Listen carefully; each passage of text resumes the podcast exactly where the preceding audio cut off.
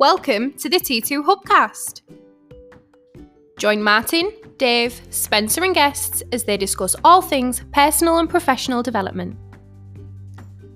The T2 Hubcast, brought to you by the People Performance People.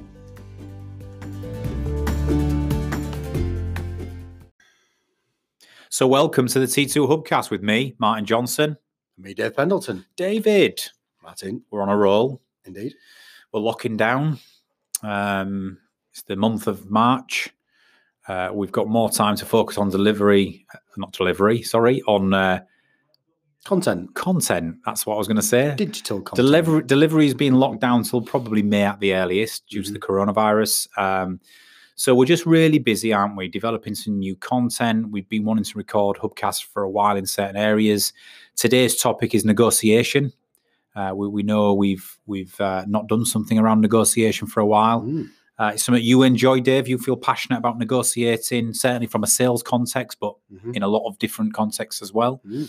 So I guess um, today we one of the things we realised we'd not had an open discussion about was more around the the most common negotiable issues when it comes to negotiation because we talk a lot about or you talk a lot Dave about different types of negotiation the dirty tricks of negotiation you talk a lot about how you do it Process and mechanics. yeah Mm. but we never really sometimes talk about well what typically in the workplace do we find ourselves negotiating on Mm. what are the key negotiable issues that we tend to come across more than ever? Because a lot of people think it's always the same thing, which we might as well start with, which is price. Well, the elephant in the room is always price. yeah. right?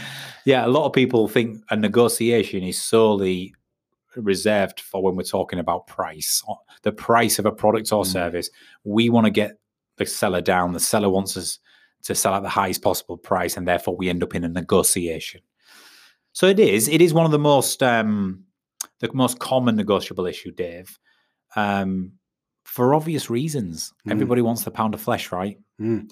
Uh, and you know what? Uh, Interestingly, price is definitely the most frequently discussed in negotiation, uh, uh, but it's also the one that can create the largest gap and and the longest Mexican standoff, if you like. It can be the one that's the most difficult to negotiate and find solutions for, because one party wants it the cheapest, the other party wants the most they can get for whatever it is, um, and giving ground to the other party feels like a loss. So it's the one that people often come into a negotiation with the more static position on. Yeah, and it, fuels a lot of emotions. Does a price discussion? It's one of the it's one of the issues and the areas where people get really really stubborn Mhm. about it. You know, Mhm. sometimes we're talking about. I've seen it happen, Dave, in, in negotiations. We're talking about ten pound off uh, a pallet of products. You know, and and when people set their sights on on a, on a particular price point, when they don't get it, it can get very personal. They can take it as a personal, you know, diss, and and Mhm. It does spark emotions. The price point negotiation more than some of the other issues we're going to talk Yeah. about. Yeah. Um, and I don't know why that is. I don't know why this this this fundamental. I know money makes the world go round, and Yeah. we all want to we all want to make more money and spend less money, and that's the essence of business, right? You Mm. got to make more, sell Mm. more than you spend. But it really does fire up people's emotions, and that's where I I don't know if you agree, Dave. I think on the price, it's where the negotiation can turn the most sour. Oh, absolutely. Yeah, absolutely. And, and, it- and it can really determine success or failure. It, it- it's the it's the largest issue that creates the worst environment once we bring it up. Mm. Um, and I've got some thoughts, I guess, once we start getting into it about what to do if we do, if we are faced with that Mexican standoff, i.e., you're at that position, I'm at this position, and nobody's willing to move. Um, but I've got, I guess, I've got an overall tactic around price that's Well- going to help some people. Well, while we're on price, Dave, let's go straight into Oh, it. okay. Just give just give us what what because a lot of people will be listening to this going, guys, I agree. I'm a salesperson or I'm a buyer or whatever it might be, and it's always the sticking point. It's Sure. always the toughest point when when we've done the deal, we're, we're reasonably happy with the deal, or so we think, Mm. and then we're trying to haggle over price, or Mm. we're a million miles away from on price. So, what's fundamentally, if, in a nutshell, would you say is if you? I know there's many, but what's your main thing around negotiation on price? Well, I guess if there's a strap line for this, my strap line around price is price is never the price. Price is made up of many, many different things. And if we can understand what those different things are, then we negotiate around those that has an effect on the price. Like rather it. than just reducing or increasing a, num- a numerical figure on a piece of paper or a database. So it's not the price that's the problem, it's the peripherals around the price that somehow lead into the price discussion. So if we work back, what you're saying is if we work back from that, there's something underlying that's either missing, not clear, that will enable us to handle this price objection better. Is that what you're sort yeah, of saying? No, that's exactly what I'm saying. Yeah. And, and and when inexperienced or poor negotiators just negotiate on the black and white price, they don't understand the knock-on implications of everything else. So, so the reason why I guess I've got it the opposite way around to the way lots of people think is because I understand the mechanics of, of the way we we come to price. So, so I guess let's take us for example. You know, we've got a day rate. The day rate day rate is relatively static.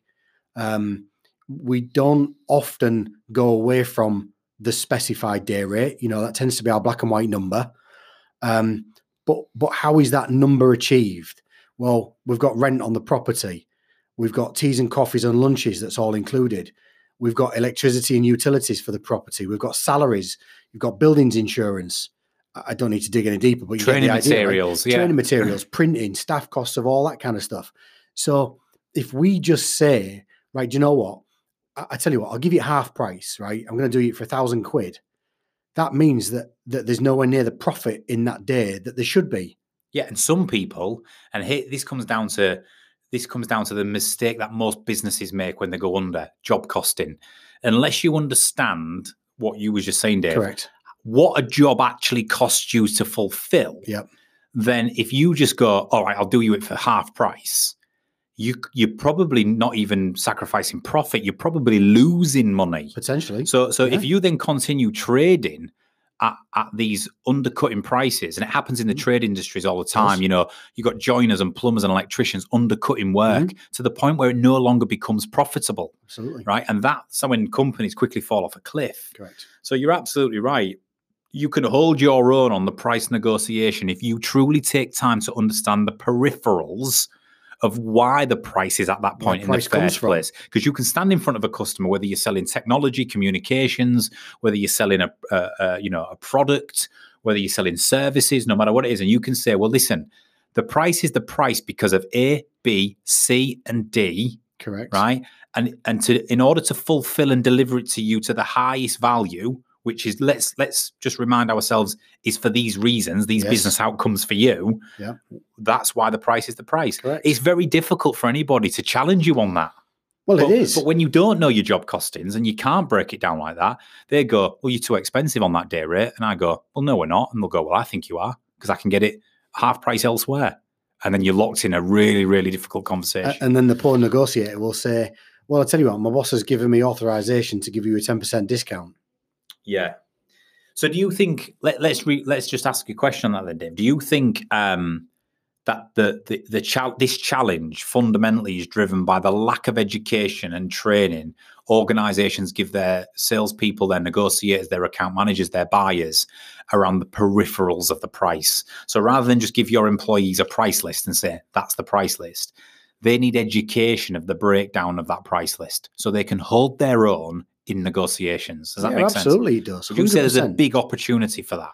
I think there's a huge opportunity. Um, but I guess we've got to to mention the nervousness around some businesses in, I guess, unveiling to salespeople that are at a certain level where these sorts of numbers are only known at, at other levels, mm. higher levels, you know, in terms of how much a business makes, profitability, and all the rest of it you know, very few organizations will cascade that level of information down to the people on the on the call face, if you like. Yeah. For fear of of of understanding, I suppose. Yeah. You know, you get paid X, crikey, the company are getting paid X. Look how much money they're making. You know, so there's that that fear factor Um, we don't have that here because we're a small business. We know exactly how much um, things cost, more or less, because you know we, you talk about the costs of, of the business an awful lot.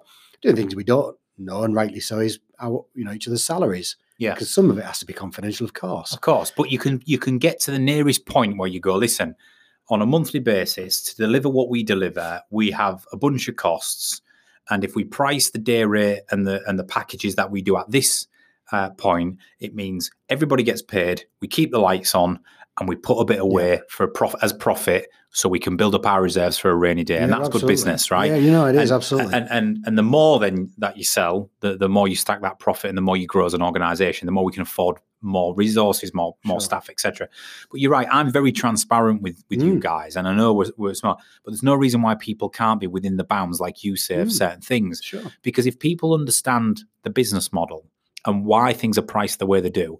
When you're having conversations with customers about price, you can hold your own. I mean, how many times have we had customers say to us, Martin, you want to deliver, you want to send Dave to deliver negotiation training to our, you know, eight salespeople. Your quote is you know three grand because you're throwing in a couple of licenses to the hub plus mm-hmm. your day rate and i can get i've got another quote for 750 quid mm-hmm. right yeah. and we turn around and we say well listen if you want to send eight to 10 of your salespeople through an through a negotiation course, right, with the quality materials, the practical tools, and an online embedding system that allows them to revisit and embed those tools on an ongoing basis for 750 quid. Mm-hmm. Then I will shake your hand and say good luck to you. Thanks very much. Qualify because we, because we know that it's not possible. You're going to end up with a one man band who's got some experience in negotiation who will turn up with poor training materials and no online system. That's what you get for 750 quid. Yeah, exactly. So you're right. If you understand the peripherals, you hold your own on price. Mm, absolutely. And I think before we discuss some of the other ones, Dave, I, I, it's a great point you make. And I would implore organizations listening to this or people who are listening to this who have to negotiate do you understand why your price points are your price points? Mm, exactly. Do you understand how it breaks down? Do you understand what profit margin is in that? And if you're an organization who's asking for 70% profit margins, then maybe you are getting your pricing wrong. But if you're an organization asking for 10, 15, 20, 25% profit margins, anywhere within that, that's normal. Mm-hmm. That's normal, but you need to understand how it's how you've come to that conclusion. Yeah, absolutely you do. Yeah, absolutely. And and with, with that greater level of, of understanding around the detail of where price comes from and how it's made up, it helps with the other negotiable issues because if I understand the cost of the logistics, if I understand the cost of staff, for example, then I understand the knock on effect and the implication on reducing the price, i.e., where we're going to take a hit somewhere else. Does it mean that somebody in the supply chain is doing the job for free? Yeah. And it's and it's different, and, and you make a great point, and it's really different for different people. A lot of people say to me, "So we have licensing for our hub, so you have a, a, a um, you know a 25 a single user license, a 25 user license, a 50 user license, and unlimited. And sometimes people go, Martin, can you throw in an extra 10 user license? Mm. And I go, well, I can, but we'd have to charge you a little bit more. And they say, but why? It's only an online system. Mm. It's only registering mm. another 10 users. Mm. Why would it cost you any more to, to, to service that? And I hmm. say, well, it actually does. Yeah. Because there's there's an there's a you know albeit small but there's an addition in hosting costs mm-hmm. um, there's every time we pump more people onto the system the storage uh, costs yeah. for the organization go up. So you got to spend, you know, you got to yeah. inquire uh, the staffing costs. You got to get more space in, in, the Amazon cloud. Yeah. The the staffing cost for servicing the customers is the highest one. So right. the more people we have on the hub, the more incoming questions we get through the request for pathway, or the so the more busy our consultancy mm. team are. That's right. So you start adding mm. up all this. Yes, I could add another ten users on for you at no cost, but if I did that for every customer on the hub, and we were then inundated with a thousand more inquiries a month, mm. I am going under. Absolutely. So, but the I, implications. But I know the answer, Dave, to the question. I can calmly Correct. articulate why we need to charge for those users because then Absolutely. they'll go, "Oh, didn't realize there was all that involved." Mm. Okay, right. If I just go, "No, no, no," I'm because that's our licensing model. Then I'm in a poor negotiation yeah, situation. Absolutely. But and, and on the flip side to that, you know, you've got the ability because you've got that greater uh, level of, of knowledge around the detail. You could potentially, I'm not saying you would because it wouldn't be a great move. However, you could potentially say, well, listen, I'll tell you what, I will give you those 10 licenses, but guess what? It means the facility to request pathways will be turned off. It means that you won't be able to get any management information. It means that it might be a bit slower sometimes because we're not paying for the extra storage on the cloud or whatever it might be. So all you have is the user interface. So you can read, watch, and listen, and nothing else. So that's a classic negotiation technique because then the, the, the customer can come back to me and go, Well, that doesn't sound very good. Yeah. I'll just take the 10 paid users. Correct. Or, Or they can say, "Do you know what? That sounds all right. It sounds exactly yeah, what I we'll need." see how we get on and then we'll upgrade if we need to. Correct. So yeah, absolutely. No, I love that, Dave. That's really, really I think we could talk about price all day long. We've already Mm. spent 15 minutes on it. But I think people listening to this, if you're a salesperson, if you're a negotiator, if you're a buyer, if you're a business owner who have people in your teams doing this, do they understand how to break their price, the value of their proposition down to explain everything almost like itemized so uh, it helps them fight or better handle those price negotiations that they get into? Well, Because very ver- simply, if they don't have that knowledge, they can't carry out the basic fundamentals of negotiation, which is trading and bargaining. Yeah, they'll just, just give up, you an example of trading and bargaining. they'll just end up going, um, let me have a word with my manager. And then the- and then they're already on the back foot. Yeah, absolutely. yeah. Sure. Cool. So that's price. I think the next one we come along, Dave, is can you negotiate on, if it's not the price, on the products and the deliverables? You touched upon it there Mhm. with, listen, I can't um, give you a move on the price, but what I can maybe do is restrict the product or or do something. You know, again, you could say I could give you a bit extra product, but there's a price implication to that, right? So, Correct. can you negotiate on products and deliverables? Well, the easy answer, and this this this might cover to a point everything else we're going to discuss, is that one of the basic rules of negotiation, or one of the other basic rules, is never negotiate on a, on a single issue in isolation, because they're all linked to one another. As we said, they all lead to price. Yeah. So if we do negotiate on something, we've got to understand the implications on everything else. So if we are going to give some product away for free, or if we're going to get it to a customer quicker than we normally would, what is the implication to our business if we do that? Yeah. Now, of course, if we understand the implications, we can say, do you know what? We can do it. Mm. It, it will eat into the profit margin somewhat, but do you know what? This customer is worth it. Yes. And and and it's and if you're doing general initiatives like buy one get one free, for example, that's the classic one, isn't it, right? Yeah. You've calculated that you need a bit of a pickup towards a month or quarter end. So you say, let's say you sell a product Yeah. online and you say, look, listen, for this limited time, you buy one, you get one free. And you've done that based on the fact that you've got X amount left in stock. Yeah. So let's say you've got 100 left in stock. You do buy one, get one free, and you think 50 people will buy it, and I'll get rid of all my stock, and I'm still, because I've already paid for it, I'm still in profit. What happens then if you get 2,000 orders? It then means you've got to source Mhm. 1,900 at full price in, and you're only getting paid for half of them. Mhm. So, so this is what you're saying, isn't it? You know, It if you just do it on a single issue, you could find yourself up in so much trouble, Absolutely, you right? could, yeah, So sure. much trouble. Mm, for sure. So you want to tie it into everything else, but I think sometimes where you've got prepaid stock in or where you've got products or deliverables that aren't, and you've got to think about it, but they aren't going to cost you an, an awful lot of, of extra money. Yes, you can nego- negotiate on on them, but it's still not a good idea to do it in as a single as a single transaction. No, it, it, it all reverts right back to to understanding the cost of concessions. Because, as you know, in, in negotiation language, a concession is something that we're going to give away, or we should never give anything away for free. Yeah. It should always be bargained and traded with. So, in the example of the buy one get one free, listen, I will, I can do you buy one get one free, but it's limited numbers. So I know exactly what I can do and what I can't do. It's limited numbers, but you know what? If you take advantage of the buy one get one free, the knock-on effect is that the, the supply chain is going to be a little bit slower. It's going to come second class or third class as opposed to next day. Hmm. We we've you know talking about licenses, online licenses.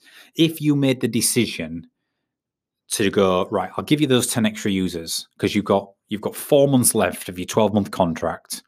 So for the remaining four months, I'm willing to give you those ten users for free. Mhm. But the condition is on the renewal, you renew them all at full price. Correct. So, so your your negotiation is I'm giving you the extra deliverables now because you're a good client and I want more people to use it and get excited about this. But I understand that if I keep giving you those licenses free over the coming years, that's going to be to my detriment. Correct. So I'm willing to take this window, Hmm. but if you renew them, you renew them at full price. Sure. That's a smart negotiation. That's a Not- genuine negotiation. Not just if you keep renewing your contract, I'm just going to keep giving you 10 extra users every year. That's silly. Because you might have 10 dominant users who's saturating your consulting team's time, Sure. right? So Absolutely. yeah, absolutely. Yeah, no, it makes sense. I, I like that, Dave. And I think that's another real actionable tip. I, I want to talk about terms, Mm. payment terms, and, and Mm. and just general terms of service and stuff, SLAs, and SLAs, you could put it all in in the thingy. But I'm going to leave you to talk about SLAs and terms. I, I, just want to put a 10 pence in on, on payment terms. You know, I feel strongly about this. Some people try to win the business by negotiating that they will spread the cost of the product or the service over the course of the year. Mhm. For certain bus- business models where all of that cost, all the deliverables and the products aren't going to be used up front, it works. So, for example, if you're saying, um, you know, I'm going to do your IT support for you, right? But I aren't going to charge you two grand up front in January and support you for the year. Mhm. I'm going to spread your support costs across the year because you're going to be using your support Mhm. over that period of time. Yeah. Right. So that works. But here's the big thing I'm talking about here. If you try and win a deal, which you're going to largely, which involves you delivering a product up front or in one go, Mhm. But you spread the cost beyond the service or the product, Yeah. you are a fool. And the reason I say that is, be, or even if you offer payment terms on like, I will do it now, but you can pay me on 90 days just Buy to win the later. yeah, you, I will do it all now within the next two weeks, whether it's a service or a product, and I'll give it to you, and you don't have to pay for 90 days. Mm. The reason that that's a fool strategy is because you're constantly behind from a cash flow perspective all the time. Sure. You know, you have in the trades industry, you have people, or in the logistics and transport industry, people trying to win jobs by giving extended payment terms. Mm. And what happens is they incur all the cost up front of the product, the delivery, the staff, the whatever it is to fulfill it, Mhm. and you're not getting your money for 90 days. Sure. Sooner or later, and that's if they pay you on time, sooner or later, you're going to fall off a cliff. Profit, you can survive without profit, but you cannot survive a single month without cash. Yep. I hope Theo Paphitis off the Dragon's Den, I heard him say that Mhm. once. I've never forgotten Mhm. it. It's true. It is 100%. Cash is king. Cash up front for products, or at least cash on 30 days. Yep.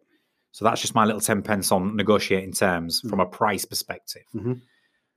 But what's your thoughts on can you use SLAs and service and terms in general as a negotiating point?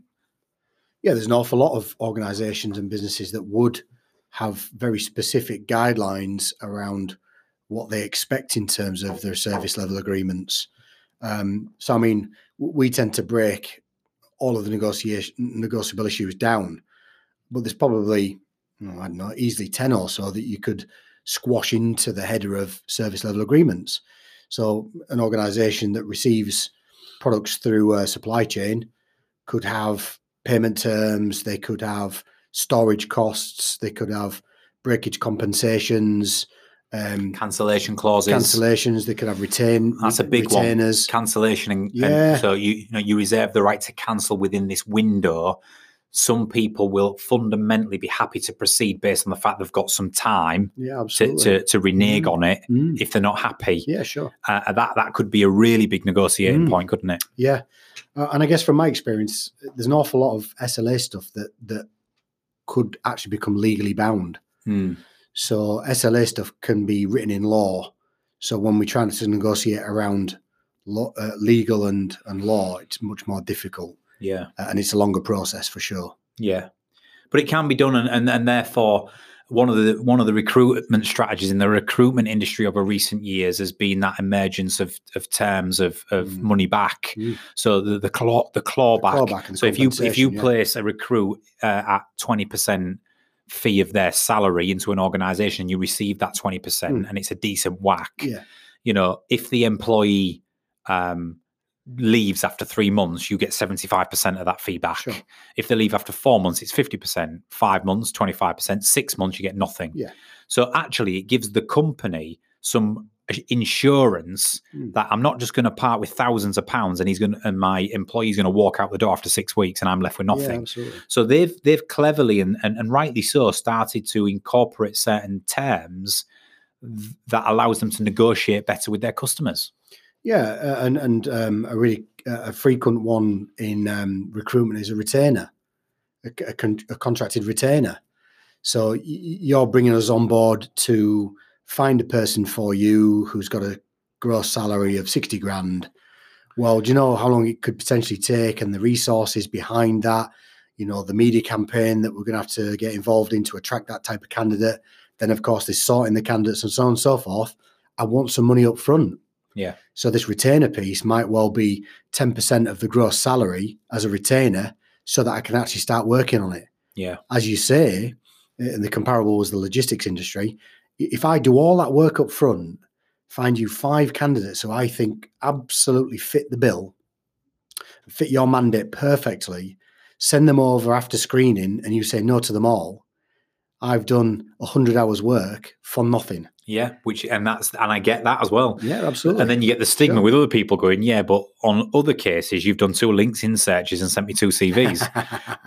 It That's the quality of the organisation. it depends on the quality of the organisation. There'll be some recruiters out there if they're listening to this smiling, going, yeah, there's plenty of those, but it's not us, and Hmm. that's the key thing. So if you're a smart buyer there, you say, "Well, listen, I'm happy to pay a retainer, but I want to see the evidence." I want to see what And- you're doing. and as a basic what are you doing model- differently that I can't do? As a basic Yeah, model, yeah, these are the things in terms of criteria that I need to see in terms of the work you're putting in to find the right candidates.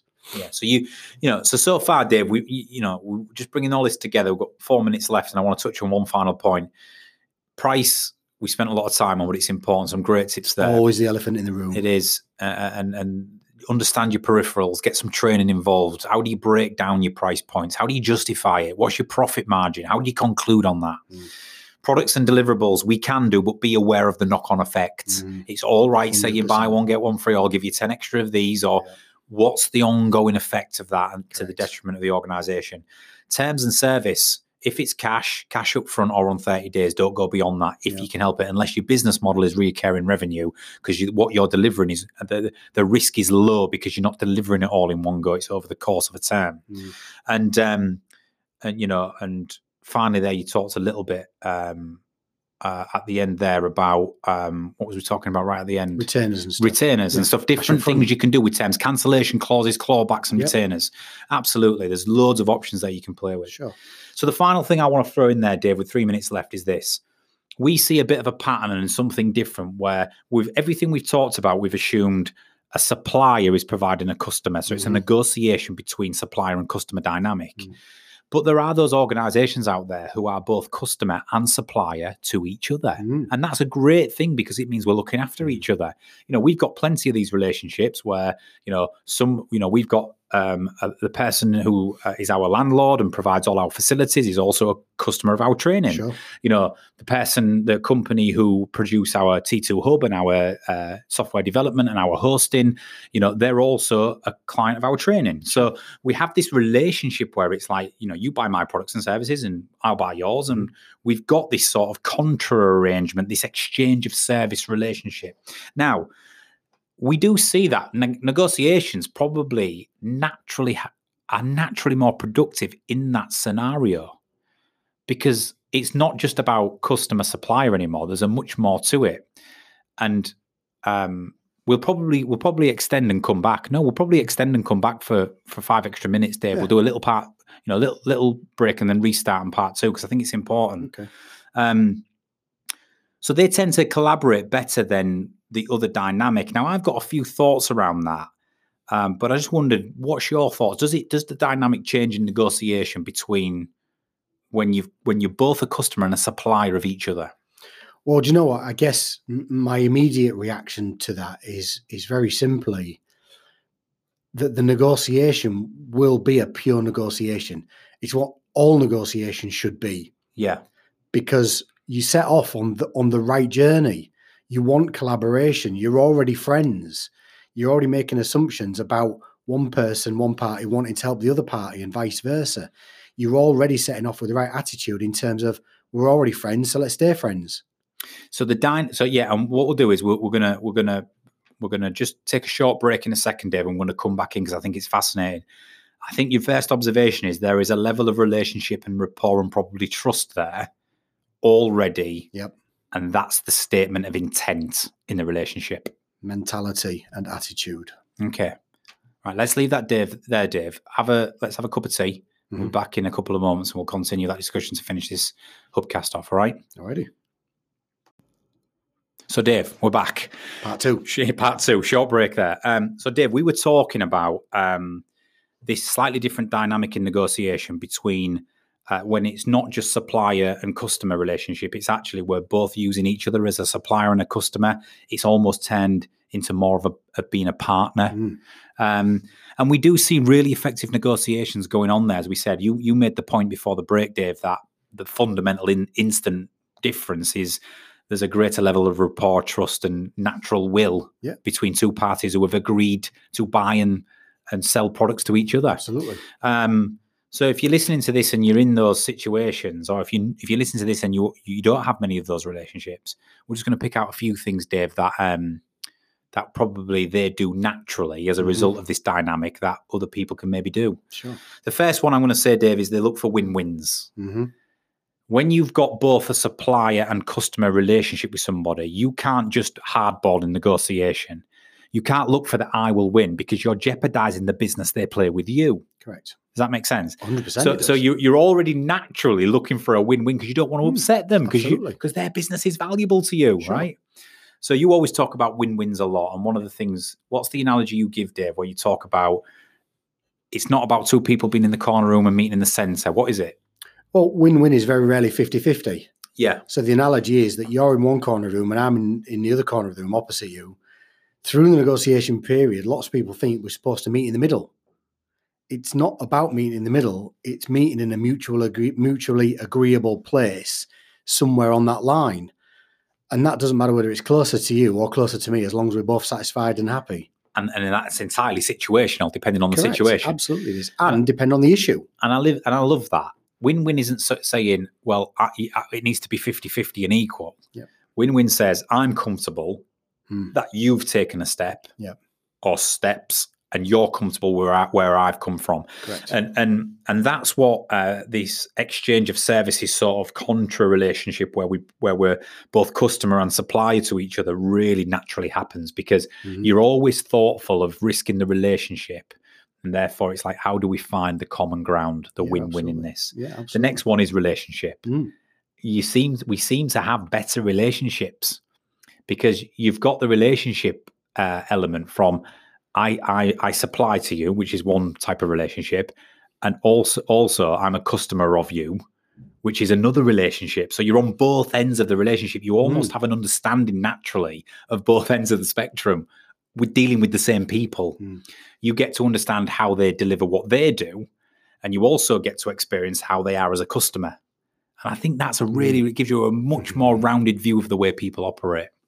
Well, I tell you what is a really interesting situation because I mean this, you know, we fall into this category, um, you know, with somebody who is um, on the verge of of becoming a customer of ours, they've signed up and paid and so forth, but we haven't yet delivered a day's training, um, and and they're going to become a customer of ours, and we're going to become become a customer of theirs. We're going to start using their building. We haven't done so yet. So actually, you've entered into a really positive forward thinking negotiation before either party are customers of each other. yeah So it's based on future relationships yes. Rather and- than the relationship that's that we've got down- at the moment. and that's down to individuals. That's down to the quality of the individuals who you just Correct, it you, know is Yeah. but relationships something that that this dynamic really gets right. Here's one for me dave. I think when two people are in more of a partnership where you're both procuring services and products from each other as supplier and customer um, you, there's more of a long-term view you tend to look more at the long-term partnership than the short-term transaction sure. and and like you're saying, if we're gonna uh, be occupying a building and some fantastic facilities for the next three years with this Mhm. organization, that's a long term commitment. Absolutely. So in turn, we're looking at how long term we can Mm. really deliver our quality services and training to that that organization. Absolutely. When you start looking long term rather than the short term transaction, it's not the small things like you were saying earlier. It's not the small price points and things you're going to get bogged down on. It's more about that fluid Mhm. overall relationship. That's a Mm. win win. Mm. So I think long term vision is a key one. Yeah. And the last one I put here, Dave, which interesting to see what you think is it generally is less emotional when it's a two way relationship. And, I- and, I- and I think I said earlier that price spikes emotion. Arguing over price or negotiating over Mhm. price spikes emotion. But I think when you have more to lose, you become more con you be more you're more likely to to engage your rational brain about situations Mm. Because you don't want to jump in with two feet because you have more to lose so you generally and naturally are more likely to pause Mm. which means you suppress emotional responses to situations than you would do if it was a, a purely transactional relationship between you and the customer or the pro- the, the provider Mm. do you do you agree Yeah, I do, hundred percent. Um, but I guess what I would add to that is that that all negotiations should steer clear of emotion, yeah yeah because you rightly identify when we start injecting emotion into a situation, it's got the potential to go down the hill very quickly, because then we're actually taking it personally. And actually, do you know what? It's it's very rarely my own money I'm negotiating with. It's very rarely my own business. It's Mm. very rarely my thing. So so actually we, we don't need to take it personally. And the way to remove that emotion is just through really thorough planning and preparation, i.e., understanding exactly what we're going to negotiate and at every single point and juncture that we can move and adjust what we're going to trade, what we can concede on, and what we want in return. Having a real thorough understanding of all that background information enables you to take the emotion away from it. Hmm. Because every time something comes back at you, you're prepared yeah no it makes as sense opposed to unprepared and emotional. like it. So, Dave, I think we'll wrap it up around about there. We've we, we've done a good 35, 36 minutes there, and I think um, there's some really, really practical points in there. We've talked about price. It is the number one. You call it the elephant in the room. It's the number one common negotiable issue, right? You know, you'll Mm. find yourself negotiating over price points more and cost Yeah. more than anything. 100% is the most destructible. It's the most as well.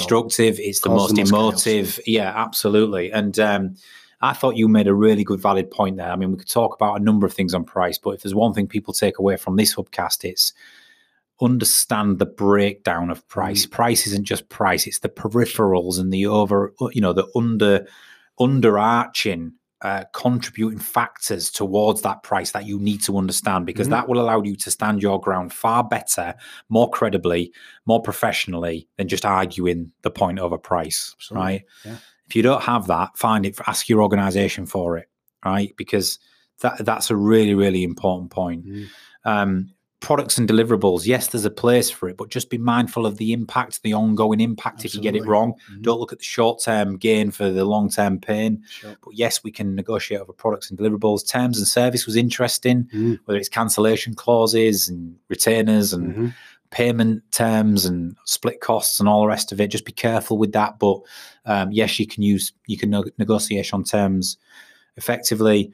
And I think the final point was, you know, this different dynamic we see where where two organizations provide services and our customers of the other organization. Mm. It's a completely different dynamic and they get some things really, really right. And this is what you can take into every negotiation. Yeah. Look for the win-wins.